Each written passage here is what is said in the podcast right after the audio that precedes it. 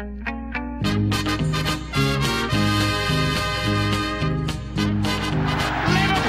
are champions of Europe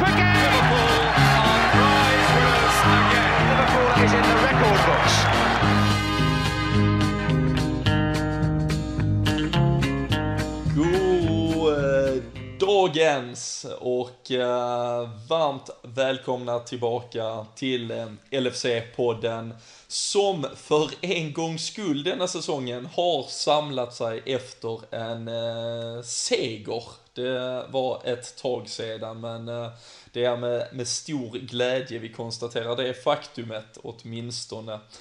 Vi eh, har i eh, vanlig ordning några eh, kära sponsorer med oss in i dagens avsnitt. Och det är precis som ett par av de senaste veckorna Anfieldtravel.se som är en av våra sponsorer. Och har ni inte tagit en titt på deras hemsida så rekommenderas det varmt. Ni kan även plocka upp dem på Facebook och följa dem där. Eh, erbjuder matchbiljetter med ett par hotellnätter till fantastiska priser för den som vill över och se Liverpool. Och eh, deras killar finns också alltid på plats. Så det blir enkelt och, eh, och bra service genom hela upplevelsen. Och um, utöver Anfield Travel så har vi även Betting Tips for You, en engelsk spelsajt, men som uh, levererar egentligen tips och uh, spelförslag till all världens fotboll. Så bettingtipsforyou.com är också en av våra vänner för dagen. Men uh, två av mina vänner det är Fredrik Eidefors och Viktor Fagerström som är tillbaka efter eh, några veckors frånvaro på båda två. Och, eh, Viktor, jag vet att du har bubblat ett par dagar. Du var så taggad så att du nästan ville köra igår. Ja, det var, det var nära att jag körde själv och körde en solopodd faktiskt. Det... När alla andra gav upp i sista minuten. I sista minuten, ja. En, ett litet eh, logistiskt eh, bekymmer dök upp, men eh, ja, det är härligt att du är taggad. Um, och Fredrik, samma för dig, några veckors frånvaro, men kliver in i hetluften nu igen. Ja, det här känns så jävla bra alltså. Det, det här har jag saknat nu. Har, det här är min lilla terapi kan man säga. Du har hållit dig borta uh, när, vi, när det har gått lite knackigt. Mm, jag är lite medgångssupporter här i podden känns det som, men uh, nej då. Det är, det är skönt att vara tillbaka och framförallt när det har varit vinst. Det känns ju extra bra. Ja. Vi är väldigt, väldigt glada att ha, ha dig och, och Viktor här idag. Som sagt så blev det vinst här mot Aston Villa i ligan i helgen. Och eh, om en med nöd och näppe så blev det även seger i ligacupen mot Carlisle sedan vi spelade in ett poddavsnitt sist. Det satt dock väldigt mycket hårdare inne än vad eh, nog någon kunde föreställa sig och eh, önska egentligen. Vi, vi ska inte göra oss långrandiga kring den matchen med tanke på att vi även har Sion på torsdag i Europa League och vi har Everton till helgen att eh, snacka upp här men eh, Viktor man, man måste ju ändå på något sätt ta ett, ett litet pitstop där eh, ett division eller League 2-lag på tionde plats släppt in flest mål i det i stort sett i det engelska seriesystemet och, och vi lyckas inte med att göra mer än ett mål med, med ett ganska starkt lag. Ja, jag jobbade så jag satt och kollade på liksom livescore och sådär och följde. Och det, det, var, det var inte jättekul att se att vi, att vi fortsatte vår usla form in i den matchen. Och jag vet inte, vi ska ju tydligen ha haft en väldans massa skott och liksom övertag så, men ett mål på 120 minuter är ju... Ja, det var fruktansvärt eh, trevligt att vi gick vidare i alla fall. Det, mm. det tycker jag ändå fortfarande är viktigt, även om många inte gör det. Nej. Nej, det var väl något så här med, sen, sen de här statistiken kring chances created och så, men det, det nådde väl något så här orimligt som 54 chanser eller något sånt. Sen räcker det väl i stort sett att man passar in bollen i straffområdet för att få en, en plupp i protokollet, men uh, Fredrik, uh, alltså som sagt, resultatet för jävligt, men vi gick vidare. Kan man, kan man på något sätt vara nöjd ändå, eller uh, vad, vad var dina känslor efter matchen där? Ja, det var väl precis som du sa det, att eh, statistiken sett till vad man läste innan det här vad det var för lag, för det är ju ett lag man inte har så jättekoll på. Det var ju tydligen ett lag som matchen innan hade med två, en man mer släppt en 2-0-ledning mot något Yorkshire-lag eller vad fan de hette. Det var liksom, och så känner man att ja, men det här ska nog gå bra och så blir det någon sån här Northampton-vibb liksom på det. Men skillnaden där var ju att där gick vi inte vidare. Det gjorde vi nu så att det här tar jag alla dagar i veckan och det är eh, lite synd att det ska gå så långt bara att det kändes lite med lite desperation och så här, för det var väl ändå en var 20 långskott vi försökte dra iväg från 30 meter men eh, vinsten är tyvärr, eller tyvärr ska jag säga, eh, som sagt det enda som räknas och det kändes bra. Mm. Nej, i slutändan och framförallt skulle man ta sig ett par steg till längs vägen här nu låter det som vi mot Bournemouth hemma så, så kommer man ju såklart aldrig egentligen titta tillbaka till hur det såg ut. Det viktigaste är ju att man tar sig vidare men, men det som man kanske blev lite förundrad över det var ju att, att de liksom aldrig riktigt gav vika för vårt tryck. Att vi, alltså man ser ju ofta de här ja, skrällagen kanske hålla första 45 eller att de håller i 90 minuter på hemmaplan men sen fallerar man när man ändå kommer till något, en större borg. Är det, är det ett stort minus att vi, att vi inte gör det bättre eller kan man, ska vi bara försöka ignorera hela den här lilla, lilla, det lilla debaclet som det ändå på något sätt var, Viktor? Alltså, det känns som att insatsen och så går väl ganska bra hand i hand med de tidigare resultaten vi har haft de senaste veckorna. Och det, det var väl ingen som höjde på ögonbrynen egentligen som liksom såg 1-1 och straffar. Och det, jag är bara glad att vi gick vidare. Det kändes som att det är sådana tider nu.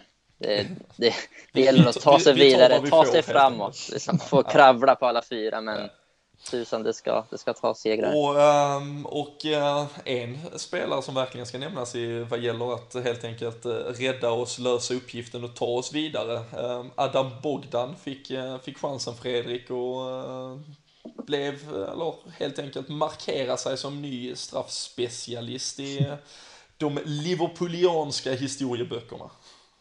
Ja, det, ja, det var inga missar utan det var ju räddningar så att det var ju, kändes ju jättebra och sen får vi inte sluta eh, man måste man nämna Emre Can straff också, den snygga eh, panenkan där. Men eh, Bogdan får vi säga, det var ju det stora plusset eh, sett till att han eh, räddade oss. Så att, eh, kul att få göra det. Det var väl hans riktiga debut va? Det var det va? Ja, eh, ja få göra det på hemmaplan. Det känns, eh, måste nog kännas kul för honom och det är kul för oss att se också. Så att, eh, får vi göra honom.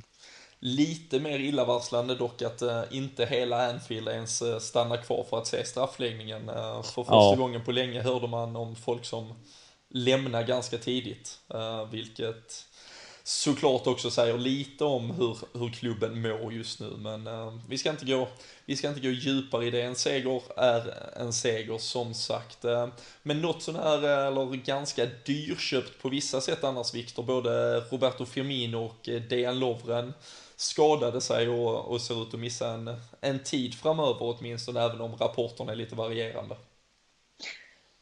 Ja, det är segt. Liksom, Firmino ska ju ha brutit något ben i ryggen troligtvis. De har haft ett par scans, men det har inte kommit ut något resultat efter den andra vad jag vet. Och Lovren har det väl också varit lite diffust över hur länge... Det ju först liksom två, tre månader, men ja. det har ändå på något sätt balanserats till något lite rimligare känns det som just nu. Ja, det kändes som att de första rapporterna var lite väl eh, kanske tagna i luften på hur det såg ut när han bars ut och så, men eh, för, eh, oavsett vad man tycker om, om Lovren och Firmino så liksom det, det är alltid bra att ha ett fullt friskt lag. Liksom. Såklart. Och eh, tyvärr sällar sig också till en skara tillsammans med Jordan Henderson och Benteke som redan redan finns på den där listan och plötsligt är allt vad heter djup och, och allt möjligt lite lite försvunnet, eh, vilket vi såg mot Aston Villa där vi alltså gör, inte för att det kanske behövdes akut, men vi gör alltså ett byte i, i 90 minuten, så det, nu är vi också nere och spelar på liksom det sista manskapet, eh, känns det som, åtminstone av spelare som Brendan Rodgers eh, känner förtroende till, så eh, nej, oavsett vad man tycker och tänker kring vissa spelare så att ha dem friska vill vi hemskt gärna i alla fall. Men eh, sen var det Aston Villa som väntade i helgen. Eh, vi eh, var ju verkligen, eller för Brendan Rodgers del kändes det som, på något sätt kniven mot strupen. Eh, såklart hade en hel del eh, kritik eh, fortsatt att flöda efter Carlisle-insatsen och eh, Brendan Rodgers går ändå in till Aston Villa-matchen med tron på sin egen, eller numera egna spel i det. Trebackslinjen fortsatte han med och egentligen då den, den enda ändringen från, från veckan tidigare där vi får 1-1 mot Norwich är Danny Ings in mot uh, Benteke. Um, tyckte du Fredrik att det var Gör han ändå rätt, alltså ska han ändå ha något, någon cred för att han nu för en gångs skull kanske då tror på sin idé, även om man kanske själv tycker att laget hade kunnat balanserats på andra sätt? Ja, det måste jag. Man, man får faktiskt, vi har klagat mycket på det, men ja, har man en idé och, och det funkar, det är liksom man känner att det är ändå han som bestämmer i slutändan. Det måste vi ändå acceptera och eh, tycker han att det känns bäst för honom så får han ju göra det. Och det som jag tyckte var lite anmärkningsvärt här, det var ju sett till att eh, det kändes som att vi fick ut styrkorna av våra spelare på ett annat sätt nu. Eh, vi kanske kommer in på det sen, men jag tänker framförallt att det var liksom ombytta roller lite på Milner och Coutinho till exempel.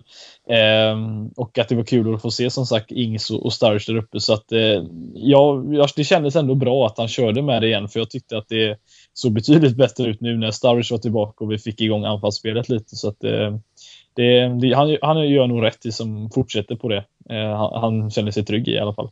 Mm.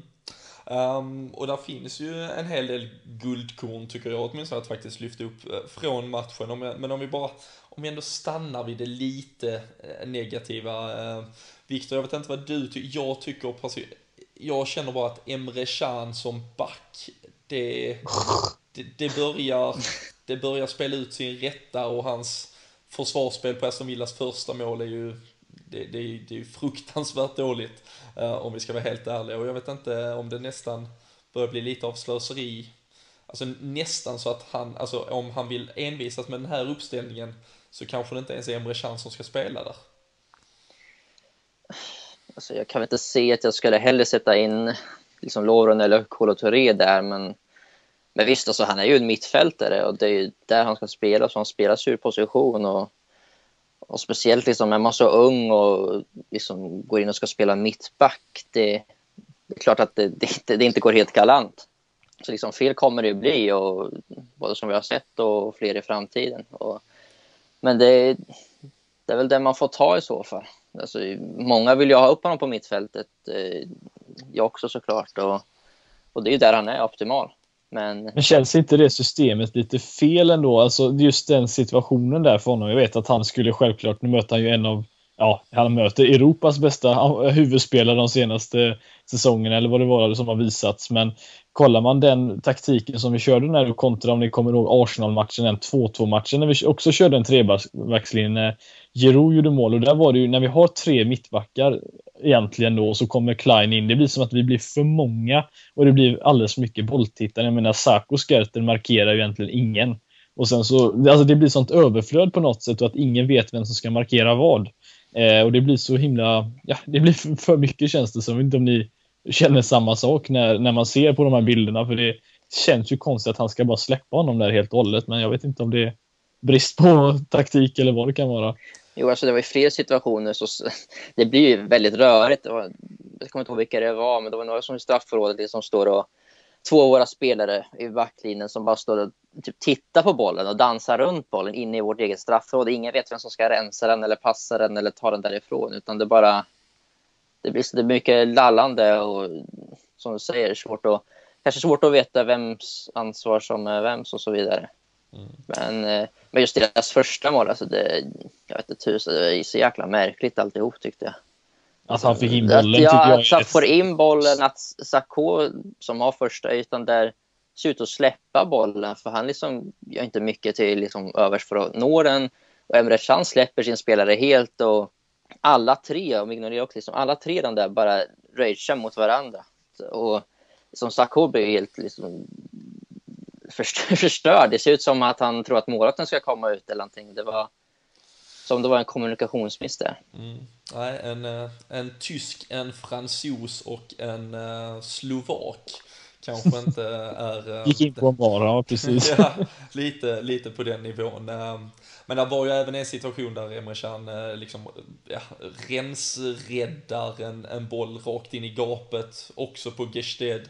Um, och uh, han känns bara som en spelare som spelar med lite för mycket risk också för att för att egentligen vara en solid, ett solitt alternativ i en backlinje. Um, åtminstone på lång sikt. Um, så vi får väl hoppas att han, att han kanske inte är det heller. Um, sen var jag ganska förvånad över om vi tittar på det sista målet egentligen med tanke på hur, hur bra Gested är på huvudet. Um, så var det ganska förvånande att vi inte satte mer press på just inläggsspelarna utan att vi faktiskt lät dem komma till en del inläggslägen. Um, vilket man borde kunna nå, alltså, verkligen sätta stopp för med en fembackslinje eller med sina, sina wingbacks. Um, och där är ja. lite sådana här detaljer där man känner att vi missar liksom taktiskt ganska enkla grejer. Ja, speciellt när vi har så två så otroligt aggressiva och eh, liksom kvicka ytter, liksom wingbacks. Alltså, de ska ju kunna ligga och nöta på deras ja, ytterforwards eller kanske till och med ytterbackar ibland. Och liksom, de skulle kunna ligga så nära så att det ska inte in något inlägg. Inte från liksom, nära kortlinjen som deras första mål och inte liksom, ett tidigt inlägg heller. Det, det, är liksom, det är ju deras främsta vapen. Det är ju som en halvstraff, eller så, men det är det inte. Men det är ju, det är ju där, dit de vill komma. Alltså, att slå sådana tidiga inlägg på honom, det, det är ju sjukt vilken nick det är på andra målet. Ja. Alltså Amavi slog väl inlägget nästan eh, ja, närmre, det var ju närmre halva plan än vad det var närmre eh, eller ja, ja, det var flaggan i alla fall. Halvvägs in på planhalvan. Liksom. Så eh, nej, men... Eh, Sen måste man ju tyvärr alltså det är eh, som sagt, det är en jävligt bra huvudspelare alltså, som vi möter. Absolut. Men jag kan inte sluta tänka ändå på att vad, vad, vissa andra mittbackar i andra lag hade gjort, att de hade försökt stoppa honom på vägen upp på något sätt, på ett schysst sätt kanske. Men att han får hoppa så lätt, det såg nästan ut som att Sarko var en liten, liten flicka som hoppade upp mot honom där, liksom, trots att han är ganska stor han själv då. Men är, man får tyvärr ge honom, men första målet ska ju inte hända. Andra kan hända. Det är ändå en duktig nickspelare som sagt. Ja, och ja, alltså när situationen väl uppstår, det vill säga, och det blir ju ett fantastiskt inlägg och, och Gested kommer med den kraften, liksom, då, då, då är det inte så mycket att göra tycker jag, utan det är mer att man låter situationen ens uppstå som kanske visar ja. lite svaghet i hur man, hur man har valt att liksom lägga upp den defensiva planen om, om där nu var någon. Men eh, så taskiga ska vi väl inte vara. Men eh, där fanns ju en hel del godbitar också ska vi villigt erkänna och, och det var ju väldigt kul att se lite flödande anfallsfotboll som verkligen också betalar av sig för en gångs skull och för första gången på 25-26 ligamatcher tror jag det är som vi överhuvudtaget gör, lyckas göra tre mål i en match eller om det till och med är ännu Så det var mot eh, Tottenham i början av förra säsongen? Ja, så du, ja, du hör eh, 40 ma matcher i så fall. Men eh, Sturridge och Danny Ings eh, blev numera lekkamrater i avsaknad av Christian Benteke. Um, nu fick vi ju bara se Benteke och Sturridge tillsammans med en ganska rostig Daniel Sturridge. Uh, men uh, om ni får peka på någon, några skillnader eller vad ni såg glimtar av, uh, vad tyckte ni om det här anfallsparet kontra det vi såg för en, en vecka sedan? Och du kan börja där Viktor jag tyckte de fungerade förvånansvärt bra ändå. Alltså, visst att, det, att Sturge kanske behör, passar väldigt bra med en sån som jobbar väldigt hårt och, och tar slitet liksom som så så, så som Ings gör. Att rör sig hela tiden och arbetar väldigt, väldigt hårt. Men, men alltså, att den biten skulle funka, det hade jag väl inte eh, några större frågetecken kring. Men just men att eh, att de liksom funkade i passningsspelet och alltså sån här bara one-touch spray lite tillsammans.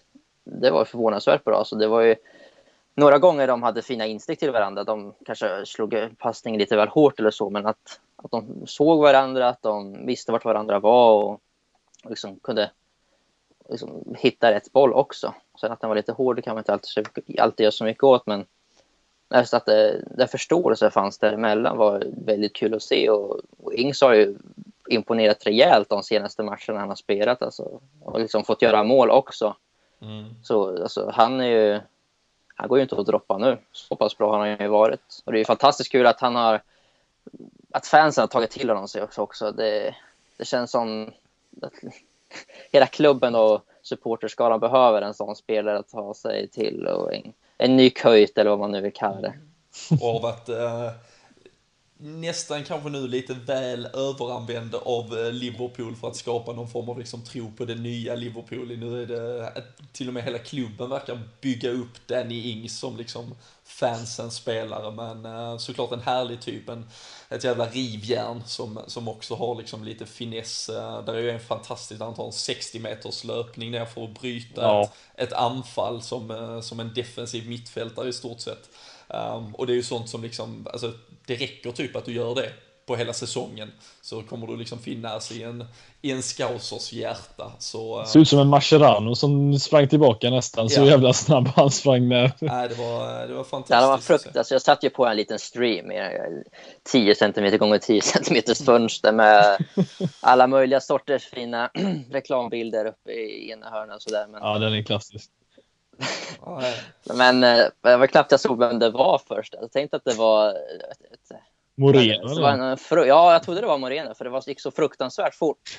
och så kom det i den där uh, tacklingen, och så var det lika snabbt upp i anfallet igen då han fick tillbaka bollen. Det är, Men, ju, det är det... nästan det mest sköna, att när han har gjort sitt jobb, liksom, som man då känner, nu har jag hjälpt till, så sticker jag igen. Liksom. Max upp igen. En, en annan hade ju tagit ett byte där. Men um, vad, vad, tror du då, för alltså, om vi nu, om de troligen kanske han med Benteke borta får ett par matcher till, får det att funka. Um, Benteke är ju trots allt återigen en sån här supervärvning som vi har gjort pengamässigt, enormt stor investering. Um, kan det vara en fara i att han ändå typ måste in så snabbt som han är tillbaka? Eller, eller tycker du kanske personligen att Benteke och Sturridge eller något annat alternativ fortfarande ändå är det bästa på sikt också? Det är ju inte fel att ha massa alternativ, det kan man ju inte påstå, men eh, när man ser de lägena som uppstår i matchen eh, mellan de två, alltså det är ju, tänk framförallt på den skarven som Ings gör, eh, om ni kommer ihåg den mot när Sturridge nästan gjorde hattrick där i andra halvlek. Eh, alltså det är en sån där, det, jag tror inte Benteke hade gjort den skarven. Det, liksom, det känns inte så. Det, det är lite den typen av anfallsspel jag helst vill se. Det vill säga det här luriga. Eh, för att han får ju inte lika mycket uppmärksamhet som Benteke får när han är så stor som han är och då känns det som att Ings kommer liksom lite i skuggan lite så och kan springa lite hur han vill. Och det, men jag, jag är lite rädd att det blir så att han kommer få spela om det nu inte visar sig att det börjar så bra som eh, det har gjort för Ings framförallt och hur han har spelat och så. Trots att han redan har gjort två mål Benteke då, men eh, jag hoppas det inte blir att det blir på, grund, alltså på bekostnad av någon som har gjort bra ifrån sig, för det, så ska det inte vara tyvärr. Nej. Nej, vi får se, det blir ett, eh, ett angenämt problem åtminstone och förhoppningsvis mm. något vi kan kan lösa bra. Men det, det känns spontant känns det som att Sturridge, Benteke, det, den avsaknad de ändå har, det är att ingen riktigt vill sätta den där hårda pressen, eh, alltså den första pressen.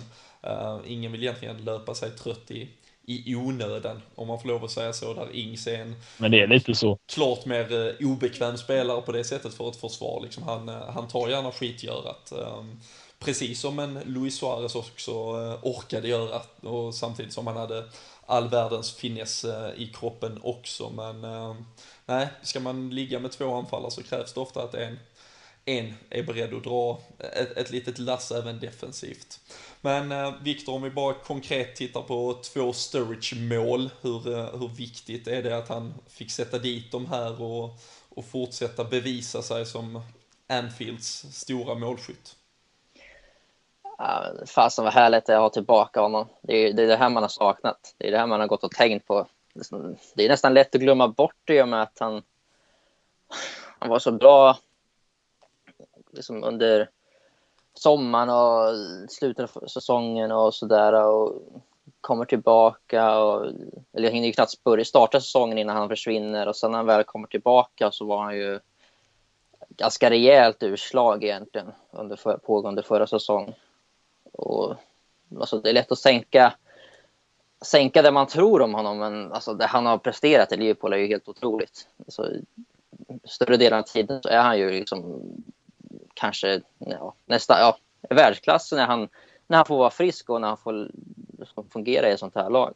Det, han gör ju så fruktansvärt mycket mål och, och är, har ju väldigt mycket till sitt spel. Det är ju långt ifrån bara de här delikata avslutningarna och sådär. Utan, ja, också kul att det funkade med Coutinho direkt.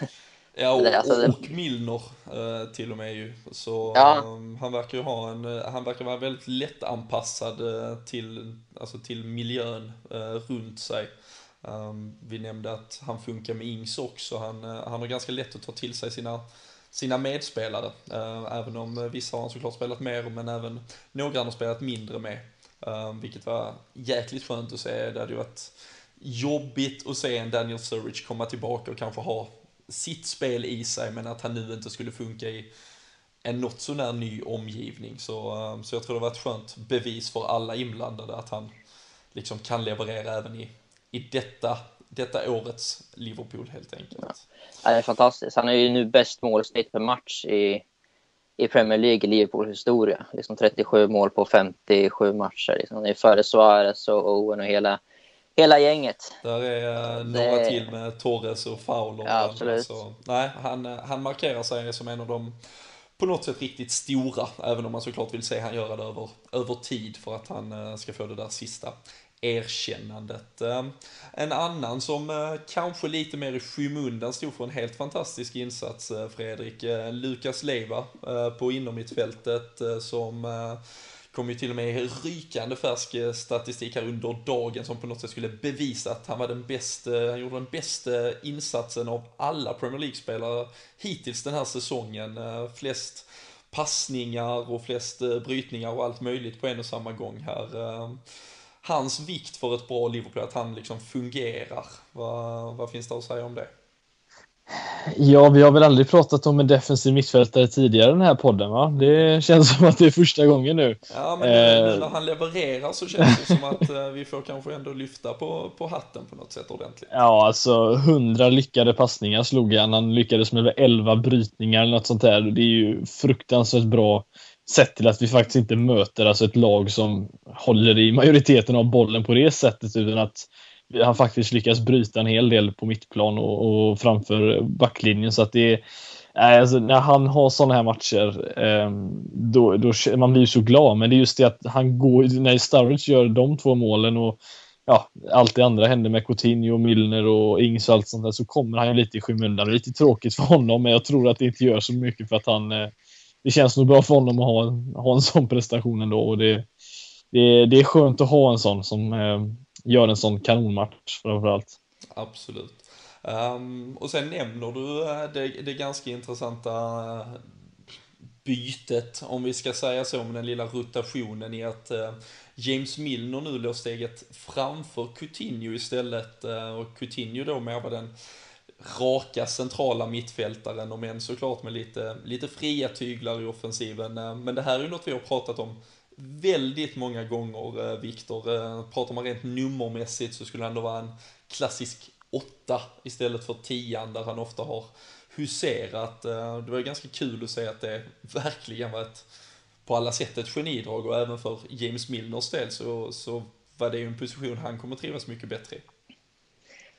Ja, verkligen. Det, ja, jag har länge sagt att det, det är där jag vill se dem djupare roll när han får influera spelet mer, ja, mer från start egentligen, från uppbyggnaden och, och kunna ta bollen framåt därifrån. Och nu, nu hade vi ju ett otroligt boll, bollinnehav mot Aston Villa, och, men jag tyckte ändå det var synd att, att det ändå var så pass statiskt längst framför. Jag vet inte hur många gånger i första halvlek just där det var lite mer segt på spelet där, vi, där han liksom hade bollen och hade väl kommit förbi deras anfall och sådär.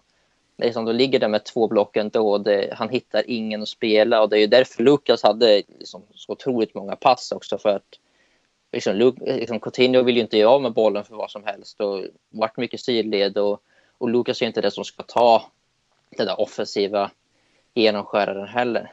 Efter det, liksom, det vart ju mycket boll sida till sida och liksom någon kort pass för att lämna över boll och sådär. Men, men det, det är inte den positionen för Coutinho är ju riktigt intressant. Att det, det passar honom mycket mer. Han är för mig mer en framspelare och, och kreatör än vad han är målskytt som, som egentligen är mer en, ja, Firminos roll. Han är ju en, en spelare som gör mer mål kanske än vad han skapar för andra.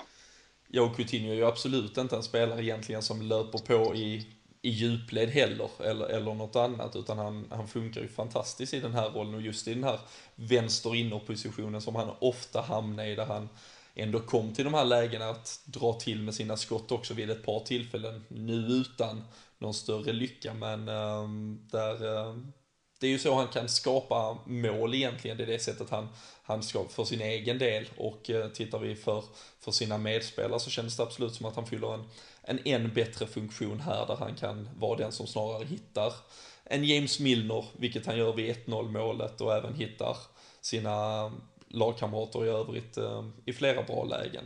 Så eh, kände du samma sak Fredrik vad gällde den rotationen och James Milner kanske också som på något sätt med mål och assist fick något första erkännande som en klart duglig spelare helt enkelt.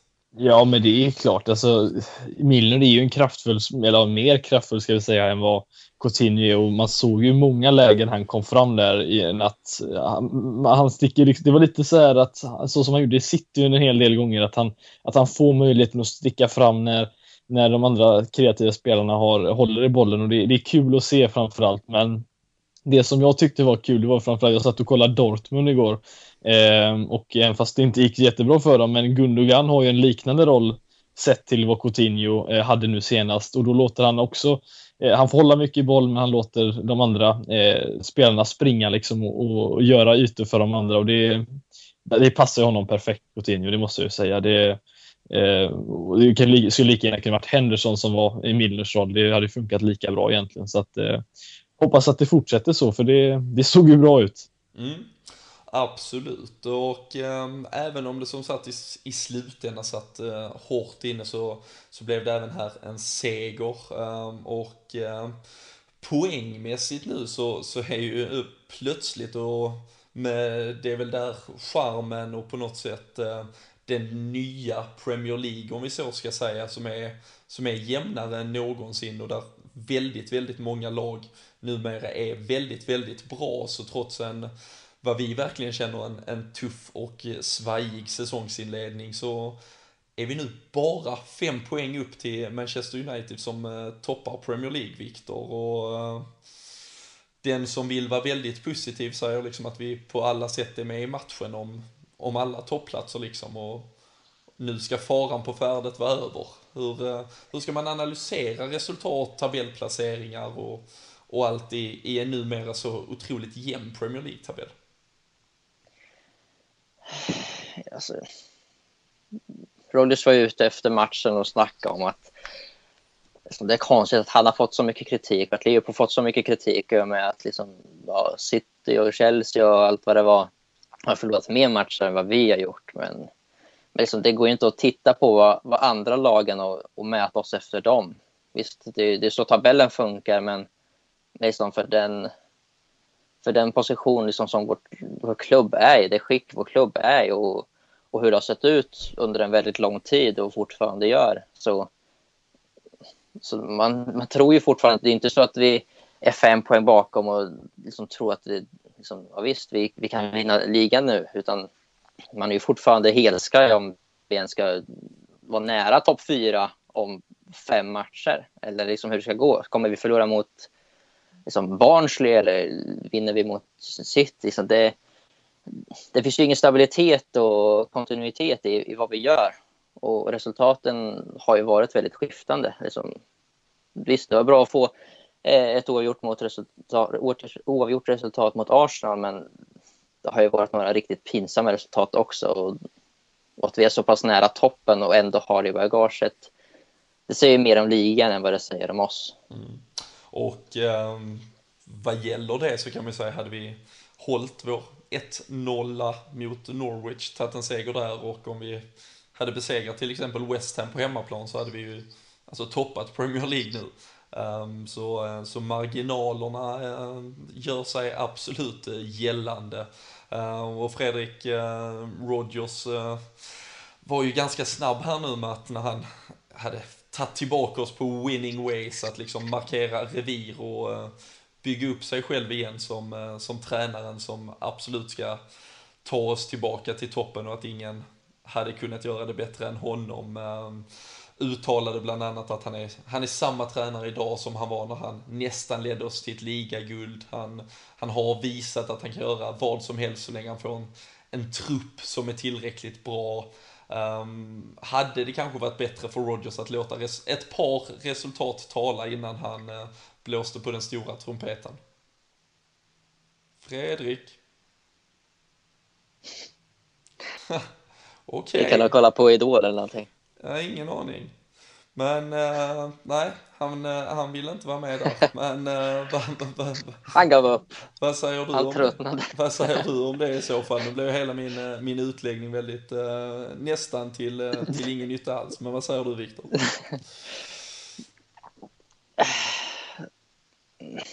Ja, vad fan var utläggningen om?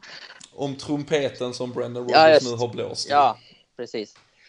Eh, jo, men det... Alltså, han var ju både ute och svingade direkt efter matchen och, och började snacka liksom om att... Som att han hade liksom slagit Barcelona eller någonting. Utan det är ju ett... Eh, Aston Villa som är riktigt dåligt den här säsongen. Och, och liksom det som vi ska slå varje dag. Att, att det inte är med mer. Visst, vi spelar bra liksom, i stora delar av matchen, men det, liksom, det, det är en 3-2-seger och liksom, det är ett mål ifrån ett kryss i alla fall. Fast det är som fruktansvärt övertag. Och, och sen var jag som sagt ute i, igår om jag minns rätt, eller om det var i förrgår till och med, och, och började snacka. Och, man är ju trött på det. Att, alltså, nu när han får segern, alltså, det gäller ju bara att, och ta den i bagaget och, och låta resultatet liksom, få lite arbetsro. Alltså, det är som vi tar en seger och det eftersnacket blir ändå negativt i och med att han, han går och slår tillbaka mot liksom, gamla spelare i Liverpool som man tycker har snackat lite väl mycket i media och sådär. Utan liksom, varför? Det, det, det skadar ju bara. Det, det är tråkigt att det, det är det som blir efterdyningen av en, av en seger i ett så pressat läge. Liksom, det ska ju vara liksom, lättade hjärtan nu. Inte ännu mer dravel om det som redan har varit.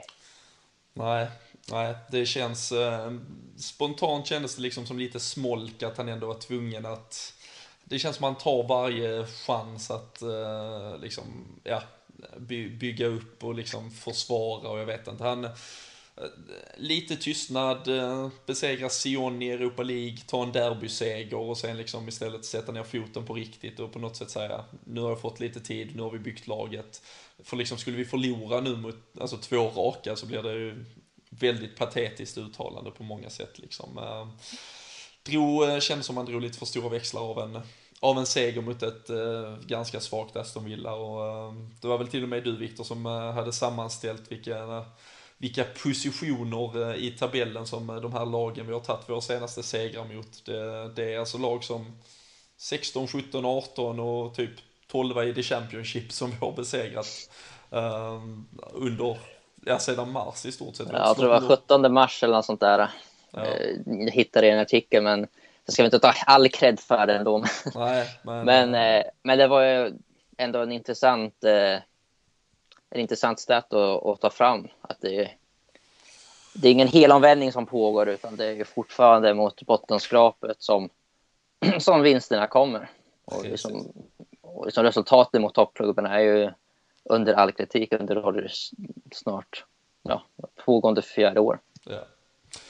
Men eh, vi, eh, vi får hoppas att eh, det för, för Brendan Rodgers del, men såklart också för våran del, eh, är något att, att nu bygga vidare på. Han har ju pratat om vikten av att få tillbaka Daniel Sturridge. Nu, eh, nu är åtminstone den pusselbiten på plats och, och vi får hoppas att det finns något att bygga på för, eh, för framtiden. Eh, Vi ska, vi ska röra oss mot eh, vad som väntar på torsdag i Europa League. Vi ska se om vi har Fredrik med oss nu igen efter ett litet Ni tekniskt... hör väl mig? Vi, vi, nu, nu hör vi det till och med med eko, men det, det ska Ja, nog jag bra. Jag satt ju och drog världens bästa svar här precis. Och så hör jag att du inte hör mig här. Ja, ja.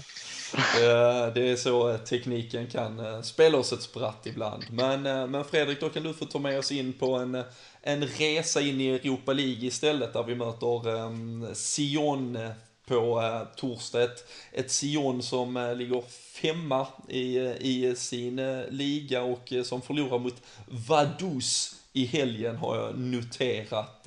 Så inget, eh, inget eh, ja, det, det, är ju inget eh, Real Madrid som, som kommer till, till Anfield och um, vi behöver ju vinna våra hemmamatcher, absolut.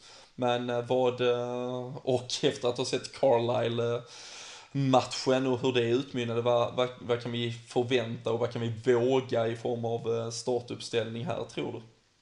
Ja, Ludogorets var väl inget Real Madrid visserligen de heller, men ehm, ja, nej, jag förväntar mig ju att vi jag hade velat se en så här riktig crazy press, alltså verkligen så här, sätta ner eh, eh, sätta ner foten och bara köra liksom för att det är hemmaplan och vi ska bara vinna en sån här match. Och det eh, så jag hoppas att vi går modigt in i den här matchen och tar lärdom av Carlisle och eh, Bordeaux-matchen och märker att vi kan måste göra mer än ett mål för att vinna de här matcherna och köra över vår motståndare helt enkelt och det har vi ju verktygen att kunna göra förhoppningsvis.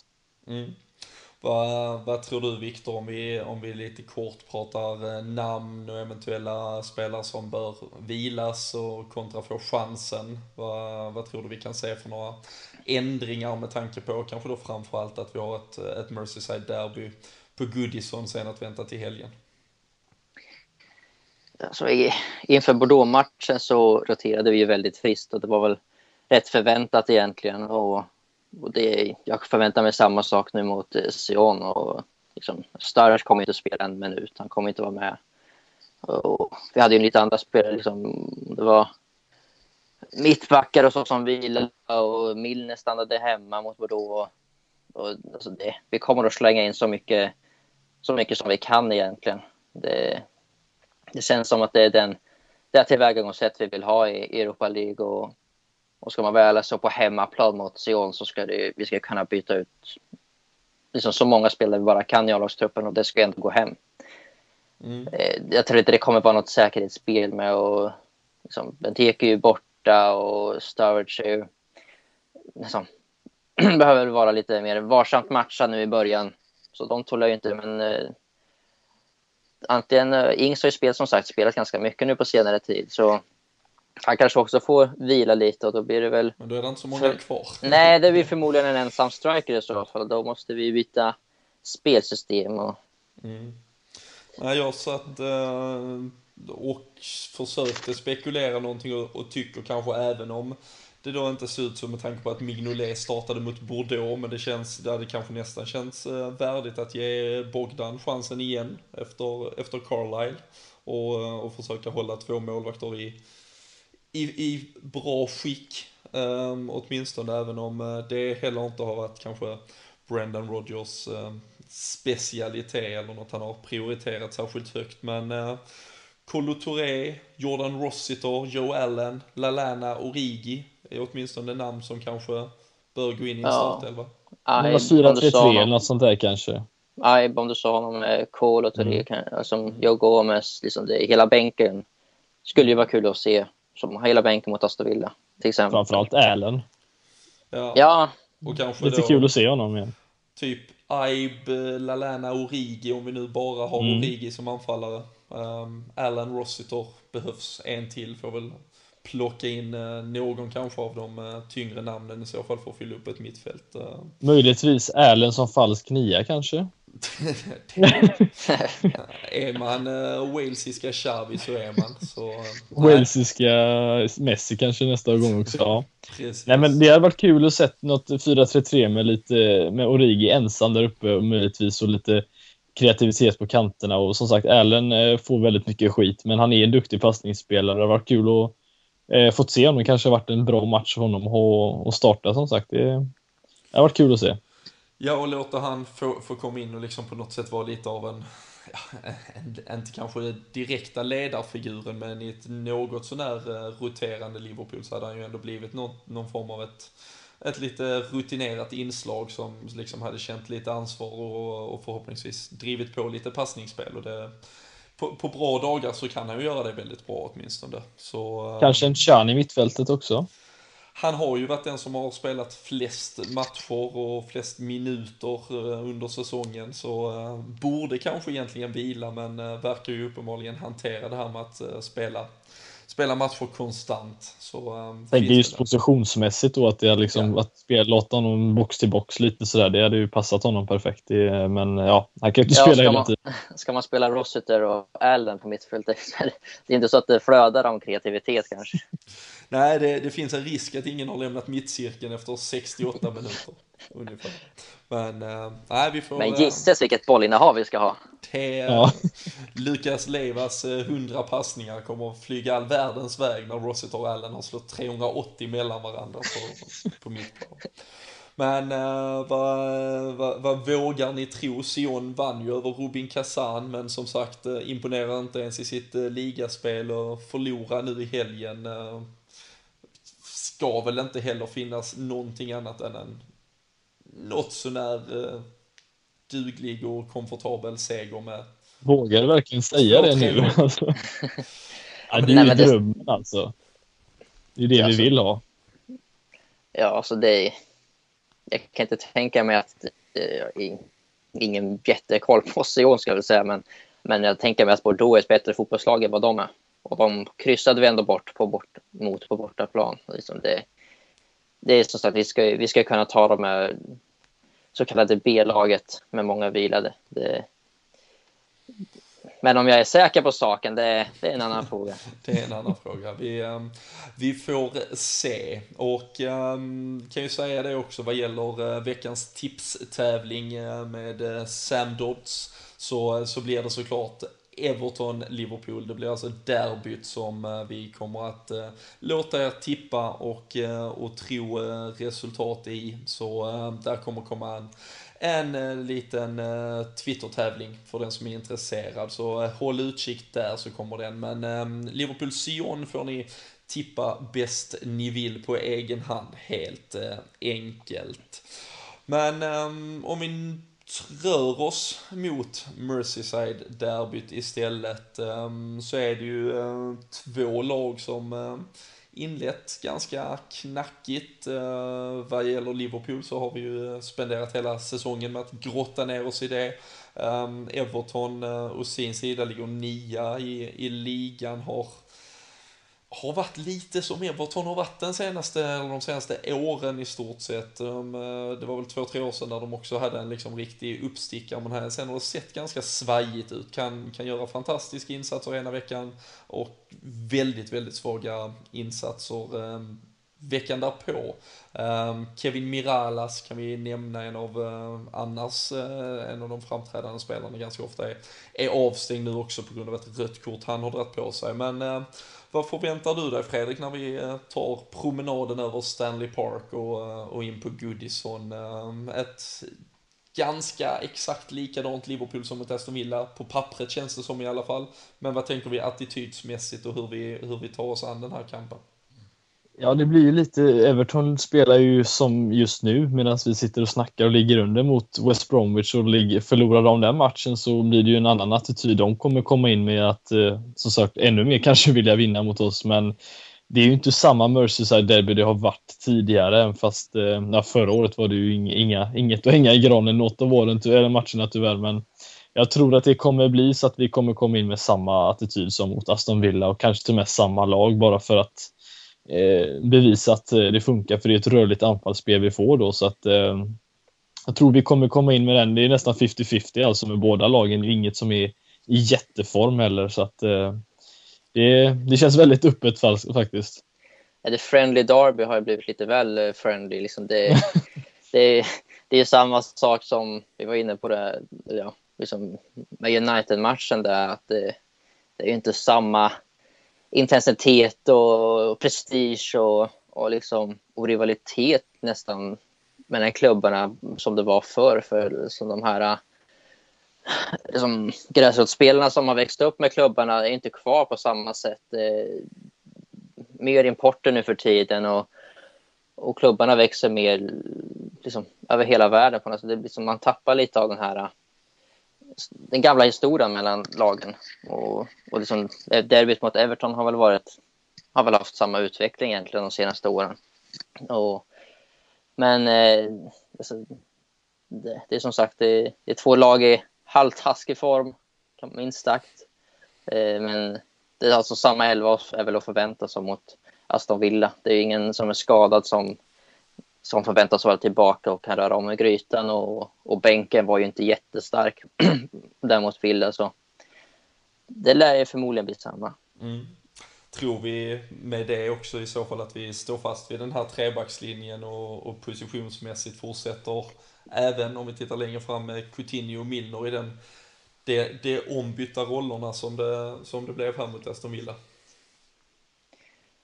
Ja, alltså det, det finns ingen idé, ingen, ingen anledning att, att, ändra på någonting egentligen så. Och liksom att byta taktik helt och alltså formation är ju, känns ju väldigt konstigt när det ändå när det funkade i så pass stora delar och, och så att ändå så många, så många delar klickade. Lucas hade bra match, Coutinho hade bra match, Milner hade bra match, eh, wingbacksen, wingbacksen och, och båda liksom strikerparet. Det är ändå majoriteten av laget som gjorde bra insatser och vi såg faktiskt ändå ut som ett kollektiv. Som, så det var ju rejäl press matchen igenom i princip och det vore kul att se om vi kunde bibehålla det. Mm. Ja, och framförallt att, man, att vi får se liksom den här Arsenal away-inställningen, att vi kommer dit och faktiskt liksom går för det direkt från början och, och inte eh, Old Trafford-approachen där vi liksom eh, satte oss i knät på Mignolet och, och skapade egentligen, ställde till med våra egna bekymmer och, och egentligen spelade liksom matchen i handen på våra motståndare för eh, det känns egentligen som det liksom jag tycker att vi är ett, alltså med rätt approach så, så är vi ett bättre, bättre lag än Everton idag också och, och känns som att vi liksom absolut ska kunna ställa till tillräckligt med bekymmer för att, för att kanske stjäla en, en seger här också. Um, men är det något Fredrik du skulle peka på som vi bör se upp med um, vad gäller Everton och, och kanske framförallt om du ser till hur vi idag spelar och var det, var det för vår del ibland brister? Ja, när, när, vi möter ett lag som eh, visar styrka på kantspel så tycker jag att det där med trebackslinje eller fembackslinje kan bli ett problem. Det kan bli något mellanting däremellan. Eh, nu är det ju inga yttermittfältare som spelar utan nu är det ytterbackar som har bättre koll på defensiven så att eh, det känns lite mer tryggt där. Men jag är alltid orolig för, eh, orolig för Lukaku och det kommer jag nog alltid vara när vi har en så stor kille som är snabb framförallt och skjuter så in i helskotta hårt och duktig på huvudet och alltihop. Så att, eh, eh, den delen framförallt, men jag tror kantspelet kommer bli viktigt för de är, de är bra där ute. Eh, och eh, de kommer säkert måtta på en hel del inlägg, det, det tror jag absolut. Och, jag vet inte vad de startar med för ytterbackar idag, men jag tror i deras senaste match så hade de väl Galloway, Galloway och Browning, och Browning mm. på. Liksom, så att det är inte det är inte den här äh, superkraften med kanske ligans ett tag bästa ytterbackspar med Coleman och, och Det är Bates, de som startar att, även ikväll då för dem. Ja, och så liksom Stones är ju extremt bra där, men Jagielka börjar ju bli till åren och så, så att det, alltså att sätta press och, och liksom utmana deras backlinje mycket och ofta, det, det tror jag bara kommer gynna oss än att sitta och, och försöka försvara och gå på kontring. För liksom det, vi är så pass bra så att vi ska kunna utnyttja det. Speciellt med Coutinho i den här eh, rollen lite djupare. Liksom skulle, skulle Lucas och Milner sköta liksom, första två tredjedelarna av anfallsspelet då, då blir det svårare att komma igenom för det är ändå ett bra lag med ganska, alltså ganska starkt centralt mittfält där med eh, de har ju lite olika bra spelare där men McCarthy och Barkley och Bear och så vidare. Liksom det, det är ändå ganska, ganska bra trio där. Men, Nej, Smith är ju en lurig jäkel också får man ju Ja, han är den blåa köjt. ja, ja. när, du var, när du var inne och började snacka Lukaku, jag kunde, alltså Naismith är vad som uh, på något sätt uh, bara så här ältas runt i mitt, uh, mitt huvud just med hans han har någon form av ändå lurighet i, i, i sina löpningar och, och, med den här trebackslinjen som inte riktigt vet vem som plockar upp vem när det kommer till sådana situationer. Så uh, skulle också vilja varna, liksom sätta upp ett mm. litet mm. varningsfinger för, uh, för honom och om han nu får spela. Och det är också, alltså han, jag tycker ofta får han chansen så är han ofta en spelare som faktiskt tar den och, och sticker ut under stora stunder men, men är ju inte alltid heller ett ordinarie alternativ ändå.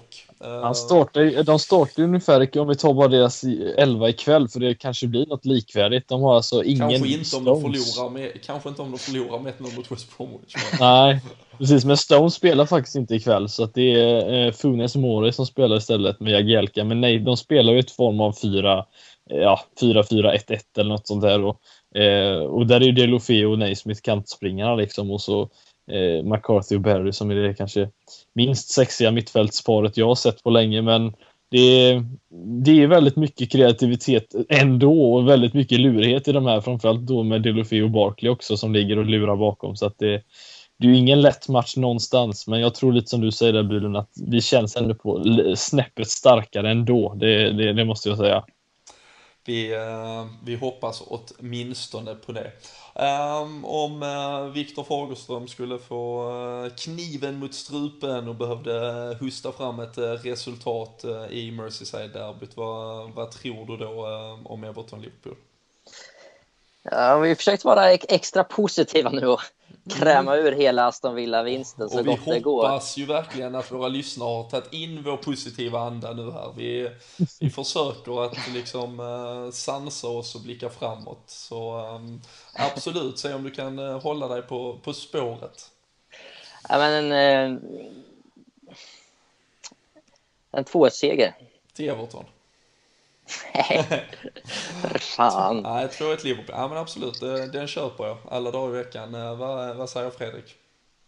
Jag tänkte faktiskt också säga 2-1 så att eh, men måste, vill, vi- vill, ska vi vara lite originella eller vill, får man säga samma? Nej, du får, du får säga. Säg vad du tror, så tror du två. Ja, men jag tror, jag tror 2-1, det tror jag. Ja, absolut, ja, det, det känns bra. Då, eh, då säger jag till och med 3-1.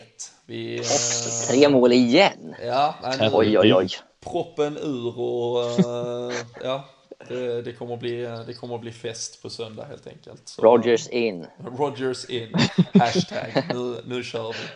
Men, jag måste eh, säga, alltså, fastän jag har varit borta från podden så mycket. Alltså, det, den senaste månaden har ju varit så jäkla turbulent och det har ju varit alltså, det har ju gått spiral rakt neråt och Rogers har ju han om någon har fått, kniv, har fått kniven mot strupen mer och mer liksom dag för dag. Man, jag har gått och tänkt på, ja men nu är det podd då och så kan man gå det kan man säga och det är liksom, måste få ut lite aggressioner. Som, som du sa vet, Fredrik, att liksom, det, det är terapi. Och det är det på något sätt att bearbeta. Men... Och så kommer jag tillbaka och så blir det vinst. Och så får jag slopa allting. Skitlack när vi, när vi vann i, i lördags helt enkelt.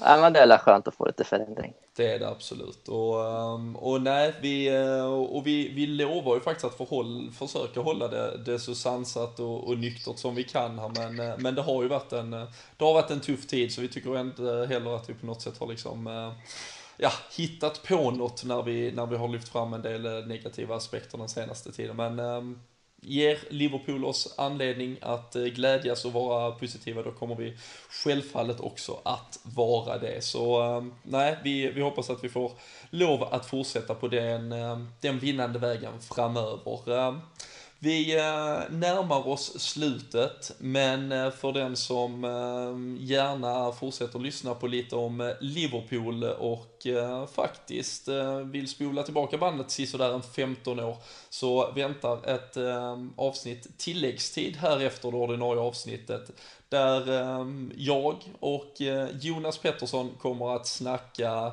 kupptrippen från 2000-2001. Eh, en, eh, ja, ett verkligen magiskt år som, eh, som man gärna drömmer sig tillbaka till när stunderna är något tuffare i dagens Liverpool.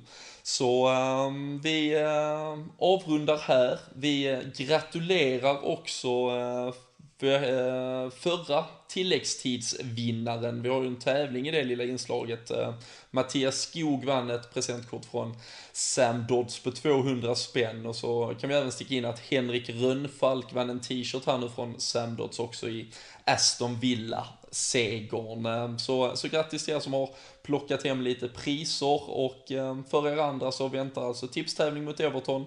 Där är tilläggstid om några minuter här alldeles strax, kör det. Och eh, då kan ni också vara med och tävla och eh, svara på lite frågor där. Men eh, med de orden så eh, stänger vi igen dagens butik. Vi tackar våra sponsorer bettingtipsforyou.com och eh, anfieldtravel.se och hoppas att ni alla där ute har en fortsatt härlig vecka. Jag tackar för mig och jag tackar Fredrik och Viktor och önskar alla en fortsatt trevlig vecka. Ha det gött!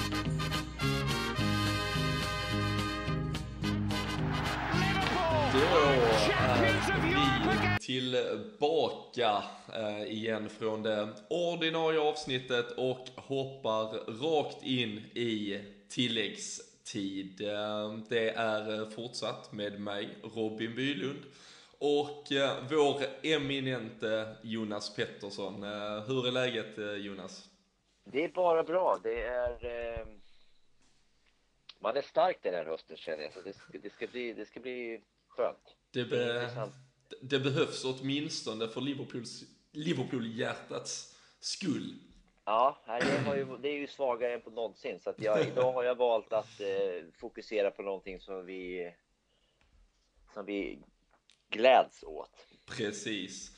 Vi eh, har ju kört eh, tre stycken tilläggstid tillsammans, du och jag tidigare. Vi har eh, snackat Kenny Dalglish, vi har snackat din egen hjälte Steve McManaman och den finska gentlemannen Sami Hyppie. Men idag, som, som du nämner där, för att kanske strö lite, lite kärlek, lite, lite historisk glans över ett, ett Liverpool som annars har det lite knackigt så, så ska vi snacka om eh, den, den, en av de senaste perioderna som ändå får bevittnas som någon form av glansdagar i Liverpools mer moderna historia.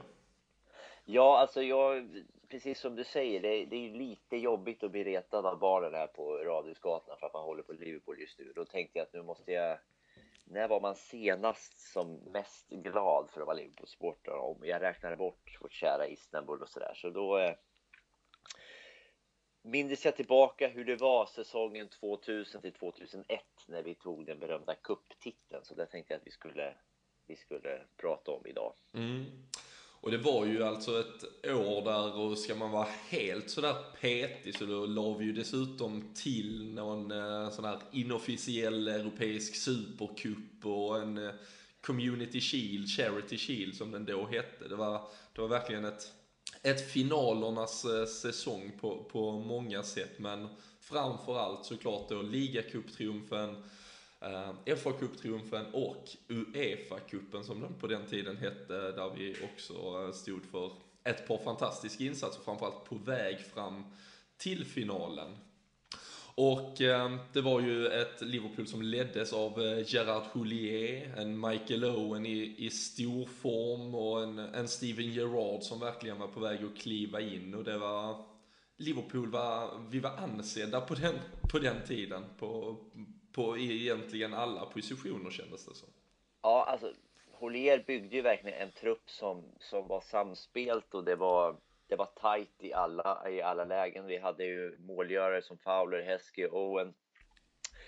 Eh, och jag tror att vi slutade trea i ligan det året. Nu vann ju United 11 poäng för oss, eh, men vi släppte bara in 14 mål på våra 19 hemmamatcher. Vi förlorade endast två hemmamatcher, så Anfield var där det inte är nu. Det var ett fort då, nu är det mer ett...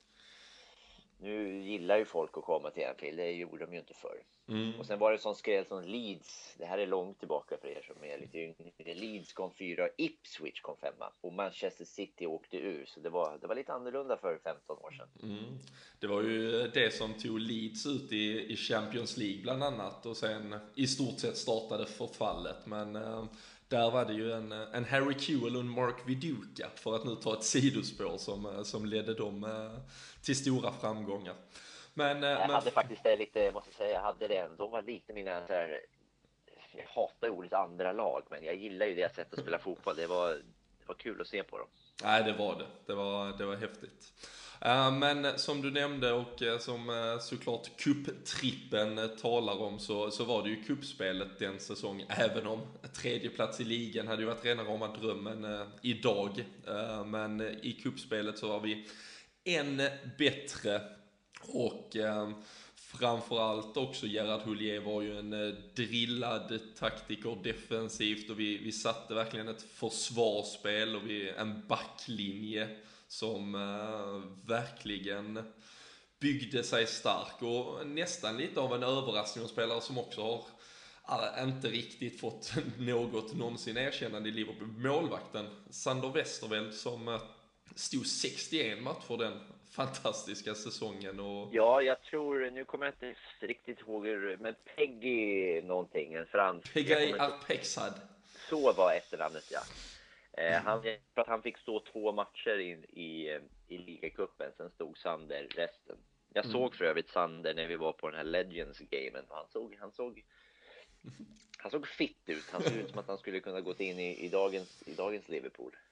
Ja, nej det, det, krävs inte mycket för, eh, för det nu för tiden. Han gjorde ju 61 matcher och vi kan ju se de tongivande i försvaret. Babel gjorde 60, Karrager och Hyppe gjorde 58 var. Så det var ju verkligen lite rotation på, på, på backlinjen. Henshaw gjorde 53, så där kan man väl säga att det, han satte en backlinje och det, det stod han för och den, den levererade. Mm. Um, och um, innan vi kanske grottar ner oss i vardera säsong så var du även, du nämnde anfallstrion där med Owen, Heskey, Fowler och det är ganska kul när man tittar tillbaka för det var Owen var vår bästa målskytt i Premier League och Uefa-cupen. Heskey vår bästa målskytt i FA-cupen. Fowler vår bästa målskytt i ligacupen. Verkligen tre anfallare som levererade något som vi de senaste två, tre åren, framförallt sen Suarez frånvaro också, lite går en kamp mot hur vi ska få det att fungera med flera olika anfallare. Så kanske något att se och, se och lära av också på den fronten. Ja, och det tycker jag är fantastiskt kul att se eh, Holiers storhet. Jag menar, det är ju, om vi, om vi nämner Owen, Heskey och Fowler så är det ju tre helt skilda spelstilar. Ändå fick han de tre att funka. Eh, nej, så att jag, jag har ju youtubat rätt många av de här matcherna och highlights från den här säsongen. Att det, det, det var roligt, man sitter och tittar med ett leende. Till skillnad från, ja, numera. Precis. Um, och um, om vi börjar i um, ligacupen så um, inledde vi med att ta en ganska skön revansch uh, på Chelsea. Vi hade tidigare förlorat i i ligan. Um, spelare som, eller en spelare som John Terry var redan med um, i Chelsea på den tiden. och um, sen så framförallt i omgång fyra så stod vi för en, en urladdning utan dess like. Ja, för er som tyckte det var jobbigt att vi fick stryk med 5-1 förra, eller vad var det? 6-1 till och med. 6-1 borta mot Stoke förra året. Om det är någon som retar er så kan ni berätta för dem att i den fjärde omgången i ligacupen år 2000 så vann vi 0-8 borta. Om det är någon som... Och Gud själv, Fowler hängde tre. Om det är någon som ni retar er lite så använd det. Om där sitter någon stokare och försöker kliva upp på någon hög häst helt enkelt. Exakt. Um, tog oss vidare sen och mötte Fulham, vann med 3-0 där och uh, ett resultat som på pappret ser imponerande ut men som egentligen var lite mer av en nagelbitare än så. Ja, för att vi började göra första målet i 105 minuten, så sen rullade det bara på. Så det var lite de senaste åren Liverpool i ligacuper att vi avgör matcherna väldigt sent. Precis. Um, sen ett klassiskt hemma bortamöte i semifinalen. Uh, denna gången mot uh, Crystal Palace. Och eh, vi börjar faktiskt även där med att förlora och ta med oss viss spänning till hemmamötet. Eh, men eh, då klev en, en riktig legend in i handlingen och såg till att det blev en, en urladdning återigen. Ja, och jag tror att den eh, första bortamatchen med, med förlusten mot Crystal Palace eh, och sen tror jag att vi förlorar en match i Uefa-cupen. Det är de enda två cupmatcherna vi torskar det året. Så att vi var verkligen stabila. Men då det roliga är att dels när vi förlorade borta så gjorde faktiskt Jari Littmanen sin debut. Han hade ju signats ifrån från Barcelona där. Men legenden som du pratar om, som till och med kom i målprotokollet i hemmamatchen när vi vann 5-0, Igor Biskan. Där har vi honom. Tänk om han saknar man ju dagens Liverpool. ja, absolut. En Champions League-vinnare. Och, eh, nej, och det blev som sagt en urladdning och 3-0 redan i halvtid och 5-0 till slut skrevs eh, siffrorna till i semifinalen. Så att det skulle bli en final, dock inte på Wembley, det var ju under ombyggnationen. Um, Precis. Så på Millennium Stadium i Wales, det var det inte så, så mycket snack om. Och, och det var ju ett lite så, för det här är ju alltså drygt 4-5 år innan Champions League-finalen 05 sen. Men det är ändå, när man tittar på startelvan tycker jag, det där solida, det där som ändå Liverpool på något sätt bör vara signifikativt med. Där är något i båda lagen, där är såklart namn som vi känner igen, men också någon form av grundstumme som känns väldigt mycket framgångsrikt Liverpool, även om namnen är sådär. Ja, men alltså du vet vad du fick. Det var liksom... Eh, Holier hade det, Benitez hade det. Man visste att det här kommer bli en, kanske inte en galaföreställning varje gång, men du får ett solid jobb, du vet vad du får och du har världsklass forwards som levererar när du behöver. Och eh, det var ju som sagt med försvarsspelet, eh, Hyppie, Henshaw, Carragher bland annat, Babbel hade vi. Um, Didi Hamann eh, blev ju lite av en någon form av eh, storebrorsa åtminstone till Gerard här inledningsvis också på, ehm, på, på mittfältet. Men eh, ganska tight match även här som gick till straffar mot Birmingham som vi mötte här i finalen. Och eh, jag vet att du eh, är ute efter ett svar från våra lyssnare på någonting vad gäller den där straffläggningen. Jajamensan, vi har ju som vanligt fem stycken frågor som vi vill ha svar på och du kan väl dra vad som, hur man gör när man svarar eller när man skickar in sina svar och vad man vinner. Precis. Vi eh, kommer att dra fem frågor under eh, avsnittets gång här. Och eh, för er del gäller det såklart att eh, kanske ja, notera svaren direkt om ni kan dem, annars notera frågorna och eh, ta hjälp av det stora starka internetet som finns till ert förfogande. Grotta ner er i lite statistik och vad som kan ha hänt här under Liverpools magiska cuptrippelsäsong. För får ni ner fem rätta svar så mailar ni det till podden snabel liverpoolfc.nu och så kan ni vinna 200 spänn från Sam Dodds, våra schyssta sponsorer. Så eh, kan ni shoppa, använda det till liten delbetalning av en matchtröja, shoppa någon t-shirt, vad ni vill helt enkelt. Så, eh, men fråga nummer ett gäller alltså hur, eh, någonting här kring straffläggningen i, uh, i Wales. Det var ju meningen att vi skulle vinna alla de här finalerna vi spelade och den här första finalen gick ju som sagt till straffar. Jag vill veta, fråga ett, vilken Liverpool-spelare det är som missar sin straff? Vi vinner ju trots allt matchen, eller straffläggningen, men vilken spelare missar sin straff? Det är fråga ett. Mm, så notera det. Men eh, annars var eh, ändå, trots en straffmiss här så löste vi detta och första titeln för säsongen var bärgad och eh, så sakteliga, ligacupen avgörs ju ganska tidigt. Men eh, vi hade ju redan här också klivit in, tagit några av de eh, första segrarna också i FA-cupen. Vi hade bland annat slagit Rotherham tidigt. Vi slog Leeds som som sagt inte var vad de är idag utan ett väldigt, väldigt starkt lag. Spelare som Rio Ferdinand, eh, Robbie Keane, Viduka nämnde vi. Ehm, och eh, sen i femte omgången så mötte vi också ett lag som inte riktigt i och för sig var vad de var idag fast på, på ett lite annat sätt. Manchester City som vi slog med 4-2 i den femte omgången av, av FA-cupen där.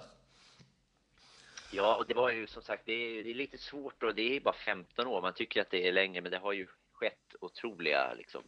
Leeds som var på toppen är numera, de kanske kommer tillbaka nu visserligen, men de är ju man kan ju jämföra Leeds mot City, det är lite cash som saknas på den tiden, men Precis, och um, vet inte om nämnde, men City var ju faktiskt till och med ett lag som denna säsongen åkte ur.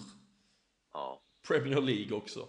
Så eh, att Leeds gick till Champions League, Manchester City åkte ur. Eh, ni hör att det har hänt en del sen Liverpools magiska cuptrippel helt enkelt. Um, I kvartsfinalen, trots att vi då hade mött ganska starkt lag här tidigare, um, så, um, så fick vi en lottning mot uh, Tranmere, uh, lokalrivalerna. Eller på inget sätt kanske rivaler, men åtminstone ett, eh, en närhet. Under tunneln, under Mercy River i Birkenhead-området så hittar vi Tranmere. Och eh, det var ett lag som hade skrällt sig fram, för det var, det var inget topplag, Tranmere Rovers. Nej, och än värre är det väl idag om vi ska, om vi ska hårdra det och komma till fråga nummer två. Vi vann kvartsfinalen mot Tranmere med 4-2. Murphy, Danny, Owen, Gerard och Fowler stod för målet, målen. Men fråga två. Jag vill veta i vilken division Tranmere spelar den här säsongen. Alltså 2015-2016. Precis. Yes. Så uh, se om ni, uh, och vi kan väl, utan att avslöja för mycket, så kan ni kan behöva leta ganska långt ner i, i listorna. Det, Man får scrolla lite helt enkelt. Precis. Um, och uh, i semifinalen sen av FA-cupen så uh, återigen ett uh, ej så superstort lag. Återigen en, en överraskning som hade kommit väldigt, väldigt långt. Även om FA-cupen såklart är skrällarnas turnering. Ja, alltså för, jag, för mig som är lite äldre, jag spelade ju mycket manager i början och då var det sånt här lag som man, när man var tvungen att börja i de lägre divisionerna, då kunde man ibland behöva ta de här Wycombe Wanderer som vi helt, helt enkelt ställdes mot i semifinalen. Det, det, hade det hänt nu 2015, 2016 så hade det varit en skräll av Guds nåde. Nu kanske inte, eller på den tiden kanske de låg lite högre upp än vad de gör nu, men Wycombe Wanderers. Det stämmer. vi höll för favorittrycket och vann med 2-1. De reducerade väldigt sent i den matchen. Mm. Men som vanligt i, när det är eh, FA Cup så är det ju neutral plan. Numera spelar man ju på Wembley FA Cup eh, semifinalen. Men då på den här tiden var det neutral plan och fråga tre lyder på vilken arena spelades semifinalen i FA-cupen där Liverpool slog Wycomp med 2-1? Vi vill alltså veta arenans namn. Precis.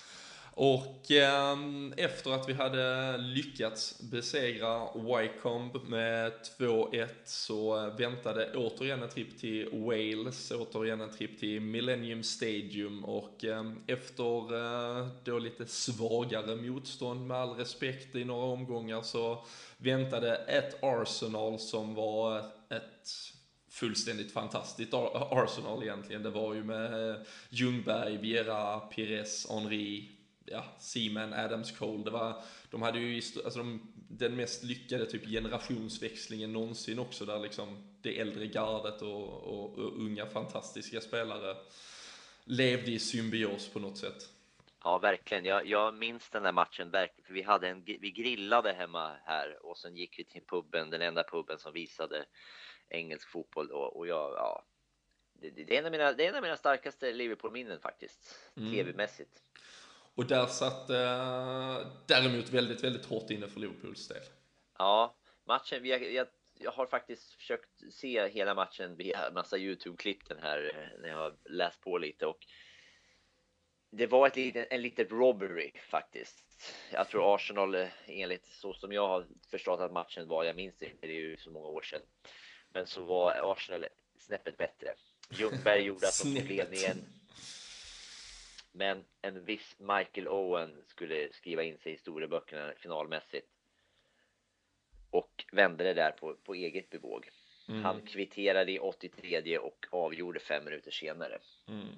Och vill man, eh, som du vill man se klinisk eh, djupledslöpande anfallare så googla fram och youtuba fram de där två målen från, uh, från Owen och, uh, ja, och, och, printa upp i, i någon skolbok. Uh, Klinisk djupleds med lite för stora shorts. Lite för stora shorts, absolut. Ja.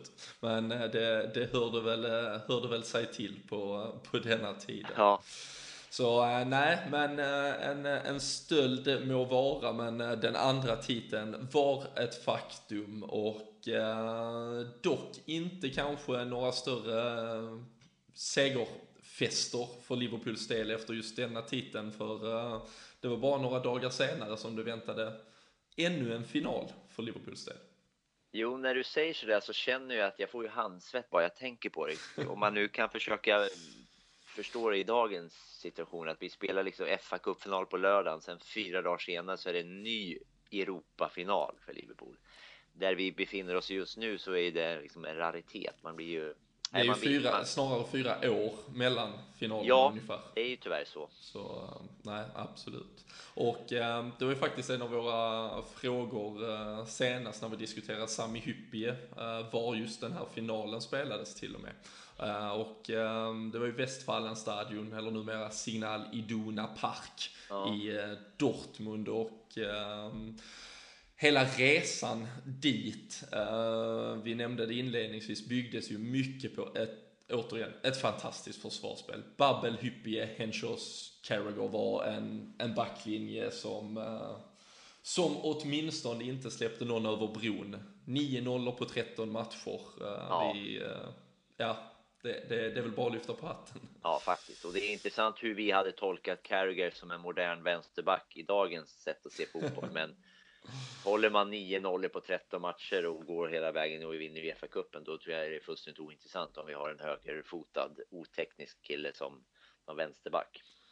John Flanagan helt enkelt. Precis, det är där vi ska in. ja.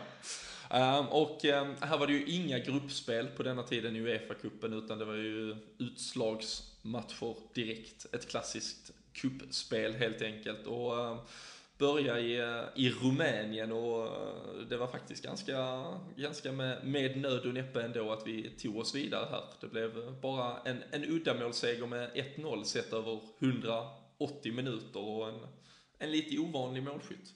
Ja, vi vill alltså fråga, vi är uppe i fråga fyra och vi vill veta vem gör sitt första mål för Liverpool i bortamatchen mot Bukarest? Och ni googlar lite där om ni nu använder dem eller historieböckerna. Vi vill alltså veta vem som gjorde sitt första mål för Liverpool i bortamatchen mot Bukarest. Jajamän. Um, och eh, sen så i eh, omgång eh, två och tre så uh, kör vi en 4-2 seger över 180 minuter mot i tur och ordning Slovan Liberec och sen Olympiakos.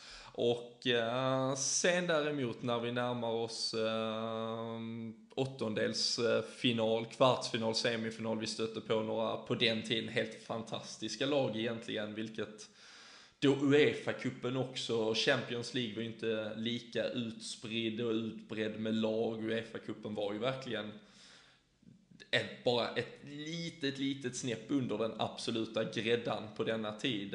Och eh, åttondelsfinalen mot Roma på denna tiden eh, talar ju lite om det och vilket lag de egentligen hade och, och vad vi hade för att vara en åttondelsfinal i nuvarande Europa League egentligen. Ja, det var eh, framförallt så jag gick igenom alla match, alla laguppställningar och jag följer för Romas fantastiskt vackra anfallspar i form av Vincent Montella och Del Vecchio som jag tyckte var vi hade ju Owen och Heskey, det var väl lite mer en stor och en liten, men eh, Montella och Del var ju fantastiskt fina. Mm, två spelare som, som var lite extra snygga i dels den eh, blåa tajta kappatröjan och sen den vinröda tajta kappatröjan som italienarna hade anammat här. I, ehm, de, de, var inte, de är lite mer modemänniskor än eh, Michael Owen vad gäller shorts och sådär. ja, det ska, man, det ska gudarna veta.